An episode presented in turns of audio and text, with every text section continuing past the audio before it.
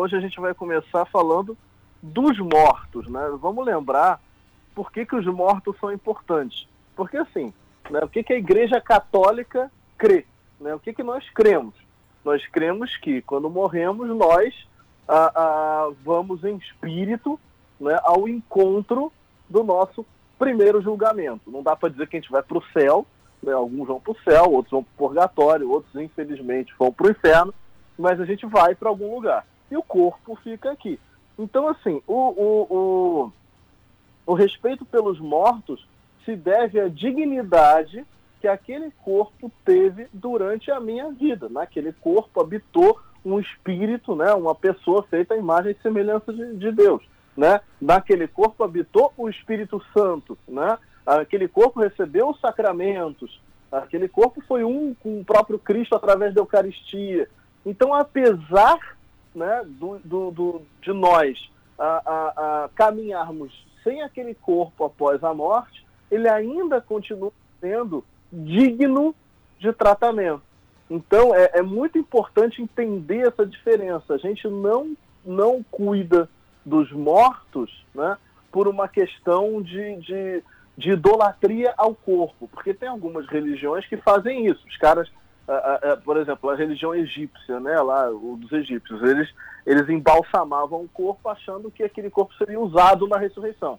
Não é isso, tá? Não tem nada a ver com isso. Aquele corpo vai se decompor, vai acabar e, e, pronto, e ponto final. A gente não acredita que aquele corpo vai servir para nada mais. Tá? Então, assim, é importante deixar clara qual é a doutrina católica para que também não se fique, ah, não, esse corpo aí vai servir para ressurreição. Não, não vai. Não vai. Ainda bem que não vai, diga-se de passagem. Eu espero ser esbelto no meu corpo glorioso. Não quero ser gordo pela eternidade. Então, vamos lá. Então, assim, a gente começa aí falando, inclusive, dos moribundos, né? Que, cara que nem morreu ainda, mas ele está para morrer, que é uma coisa que a igreja diz que se deve cuidar, porque é, é uma, até acho que dois anos, dois anos atrás, o Vaticano fez no Rio de Janeiro a, a, um seminário internacional sobre cuidados paliativos, que é a assistência às pessoas que estão para morrer e que não tem jeito, né? Aquelas pessoas que já foram desenganadas por algum motivo, não, elas não estão mais buscando uma cura, elas estão buscando a dignidade da morte. Então, diante da morte, nós devemos nos portar com dignidade, porque é o fim da vida, é o fim do maior dom que Deus nos deu. Nós ainda temos um grande caminho pela frente, um maravilhoso caminho pela frente se você seguiu a Cristo. Porém, naturalmente, é um momento de muita ansiedade. Né? É um momento que ninguém está realmente preparado. Opa, que bom, vou morrer amanhã. Ninguém fala isso. Né? Então, assim, é, é, é, é algo que tem que ser feito com muito respeito e muito carinho. Então, cuidado com aqueles que estão já no, no final da sua vida. Isso é uma obra de misericórdia. Agora, cuidar e rezar dos mortos, aí a gente já fala dos mortos, de fato, também é uma obra de misericórdia.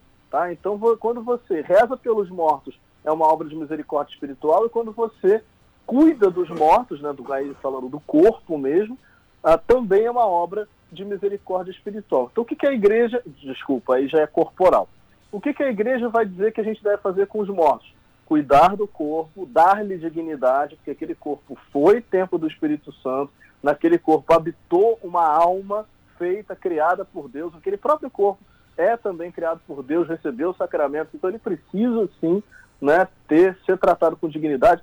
Então ele deve ser sepultado, de preferência, se for possível, às vezes infelizmente não é, mas se for possível, numa sepultura digna, onde ele possa ser de alguma maneira encontrado, para que possa se rezar por ele, né, etc. Então é muito importante esse fim digno para o corpo. Tá? Agora, também a, a, muita gente me pergunta, Alexandre, mas eu, eu não quero ser sepultado, eu quero ser cremado. A igreja permite a cremação? ela permite sim, tá? Agora, recentemente, Papa Francisco ah, ah, emitiu uma, uma eu, eu, não lembro se foi uma carta apostólica ou se foi uma, uma, uma bula, mas enfim, ele, ele, emitiu uma instrução dizendo o seguinte: mesmo uma pessoa que é cremada ah, não pode ser colocada de qualquer maneira, assim, você não pode trazer o potinho de cinzas para casa, né? Você tem que deixar esse, essas cinzas em um lugar sagrado. numa igreja, né, devidamente sepultado, não é largar no banco da igreja, não é isso, é no, no devidamente sepultado, ou num cemitério dentro de uma sepultura feita ali para o recolhimento das cinzas. Não é permitido aos católicos guardar uh, as cinzas em casa, nem espalhar as cinzas, sei lá, no mar, no jardim, onde quer que seja. Por quê? Porque entende-se que não é um fim digno para o corpo, espalhar as, as coisas. Então a gente deve tratar as cinzas da mesma maneira como trataria o corpo inteiro, entendeu? Então, assim, é isso que veio na última instrução do Papa Francisco. E, por último, né, nessa questão dos mortos, a, a, a, a questão da disposição da, dos corpos né, dos mortos para pesquisa científica, para autópsia, para estudo, isso também é permitido, contanto que seja feito com a maior dignidade possível. E, claro, que seja por uma finalidade legítima, né? um estudo legítimo, né? a, a, a, uma investigação legal né? que precise ser feita, né? enfim. então, isso sim é permitido, mas dentro de um motivo justo e legítimo. Sem um motivo justo, não se deve mexer em nenhum corpo, não é permitido, é, é contra o quinto mandamento. Tá? E, claro, a doação de órgãos daqueles que já morreram, né, aqueles, né, a retirada dos órgãos para doação, ele não só é, é, admitido pela igreja, como é meritório. O catecismo vai dizer para gente que é meritório, ou seja, a, a, se você é doador de órgãos, você recebe méritos por isso. Então, é, talvez seja a única maneira de receber mérito depois da morte.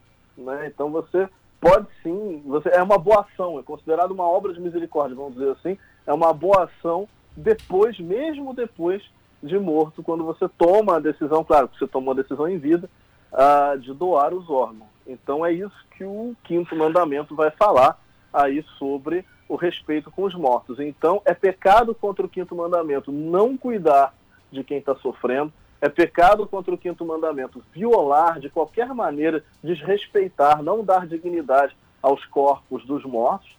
Ah, e é pecado contra o quinto mandamento você espalhar cinzas ou guardar elas em locais indignos. Elas precisam ser ah, alocadas da mesma maneira que a gente faz com os corpos.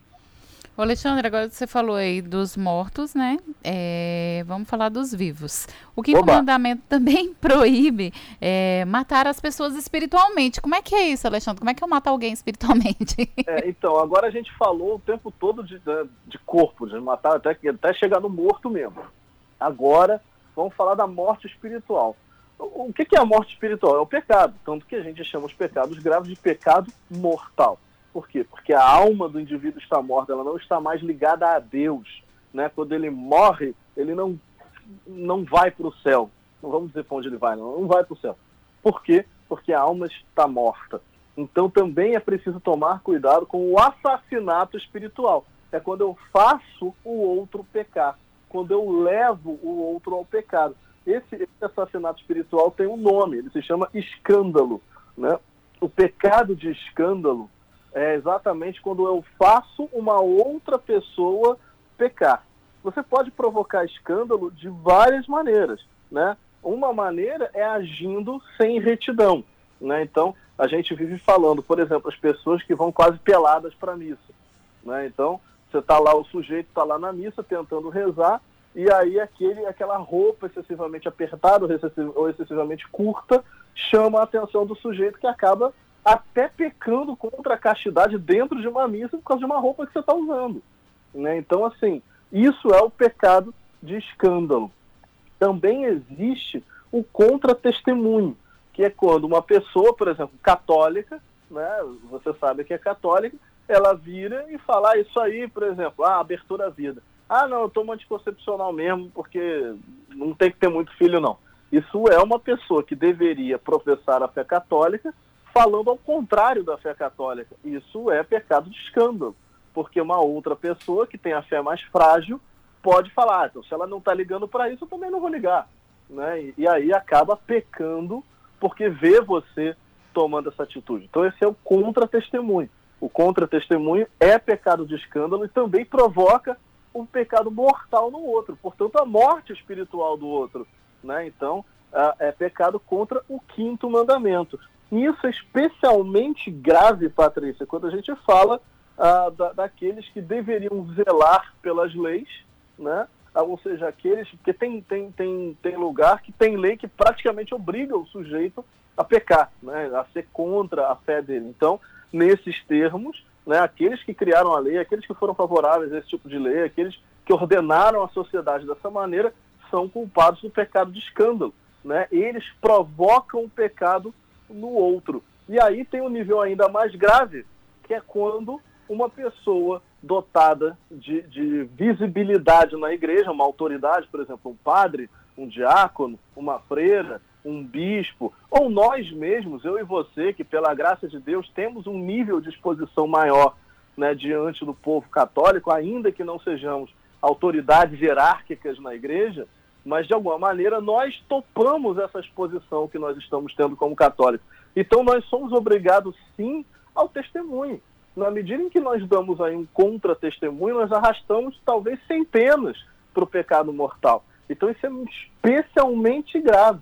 Né? Eu, eu sempre digo para os catequistas, lá no nosso curso para catequistas, que, olha, vocês têm obrigação de dar testemunho, porque um, um catequista que dá contra-testemunho, que mostra que não obedece aquilo que ele ensina, não serve para nada. Ele é ainda pior do que se não tivesse catequese nenhuma. Né? Porque aí as pessoas acham, ah, isso aqui é mero conhecimento enciclopédico, não preciso fazer. Né? E aí tudo vai pelo ralo. Então esse é o pecado de escândalo, é o pecado que provoca a morte espiritual. E aí vamos lembrar que Jesus Cristo condenou muito gravemente esse, esse, esse pecado. Né? Jesus Cristo diz lá né, em, em, em Mateus, né, se alguém escandalizar um desses pequeninos que creem em mim, seria preferível que lhe suspendessem do pescoço a mó de um moinho e ou, ou lançassem às profundezas do mar. Então aqui você está vendo que Cristo botou, né, não, não criou uma imagem fofinha para dizer a condição de alguém que provoca o pecado no outro.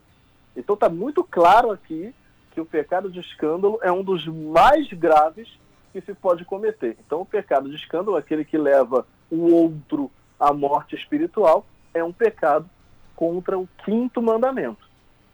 Bom, Alexandre, agora você foi falando aí sobre essa questão do pecado de escândalo, ou seja, que é, leva, leva o outro a pecar, né? Então, assim, é, é, só nessa questão de escândalo, ou, por exemplo, também nas coisas simples, né? Nas coisas corriqueiras é, da, do, do, dia a dia, por exemplo, ah, eu provoquei alguém e aquela pessoa ficou ali irado. Isso já entraria aí ou entraria em outro? Depende. Se você, por exemplo, se você provocou a pessoa, mas foi uma provocação ah, da, por causa de uma limitação sua, por exemplo, eu fiquei irritado no trabalho e aí dei uma resposta que irritou o outro. Isso é uma situação meio fora de controle, né? Então nós não temos é, como dizer que eu provoquei o pecado do outro, eu mesmo estou pecando, né? Agora, quando eu deliberadamente, eu sei que o outro tem uma fraqueza, e eu uso, eu exploro aquela fraqueza para tirar o outro do controle, então eu estou sim provocando o pecado no outro. É, isso é sim escândalo. Ah, beleza, então. Então tá certo, Alexandre. Acabamos por aqui hoje o quinto mandamento? Acabamos por aqui hoje, finalmente, o quinto mandamento. Agora nossos próximos programas serão todos proibidos para menores de idade. Porque a gente já falou, é, essa quando eu falo, por isso que eu falo na crisma. Quando eu falo, quando eu falo do quinto e sexto mandamento, eu falo, ó, as próximas semanas serão só sexo e violência. Então menores fora da sala. É claro que é uma uma brincadeira, né? A gente fala o que o catecismo fala e o catecismo não é proibido para menores antes que alguém ache que não pode assistir o próximo programa. Pode sim, aliás, é bom que assista, não vai ter nada demais. Mas esse é o pedaço de sexo e violência do catecismo. Então aguarde aí as cenas dos próximos capítulos que a gente vai continuar falando sobre violência e sexo aqui. Não, a violência acabou. A violência acabou. Não, violência acabou, não matar, agora é só. Então, brincadeirinhas à parte, gente. Pra você ver o que, que vai ser esses especiais de fim de ano. pra você ver. Olha só, o de Natal vai ser até fofinho, porque ele é centrado na Sagrada Família. Que, aliás, né, o Papa ontem fez quase um comercial do meu livro novo. Nossa. Ele, no dia da Imaculada Conceição, inaugura o ano de São José. Sim. Obrigado, Papa. Então, hoje, nós temos a Sagrada Família no centro das atenções. Então, meu livro novo, Sagrada Família, pode ir lá em qualquer livraria que você acha. E a gente vai centrar o especial de Natal nele. Mas o de Ano Novo vai ser o show da virada. Esse promete. Olha, então aguarda aí, viu, gente? Alexandre Varela aqui na Rádio Canção Nova fazendo especial de Natal e Ano Novo. Valeu então, Alexandre. Na próxima segunda a gente continua então falando dos mandamentos agora, sexto e sétimo. Sexto. A gente vai ficar um tempo no sexto. Sério? Então, vamos ficar um tempinho aí no sexto mandamento. A partir de segunda-feira a gente vai começar a falar dele então. Valeu, Alexandre. Deus abençoe, Fiquem viu? com Deus. Tchau, tchau. Tchau, tchau.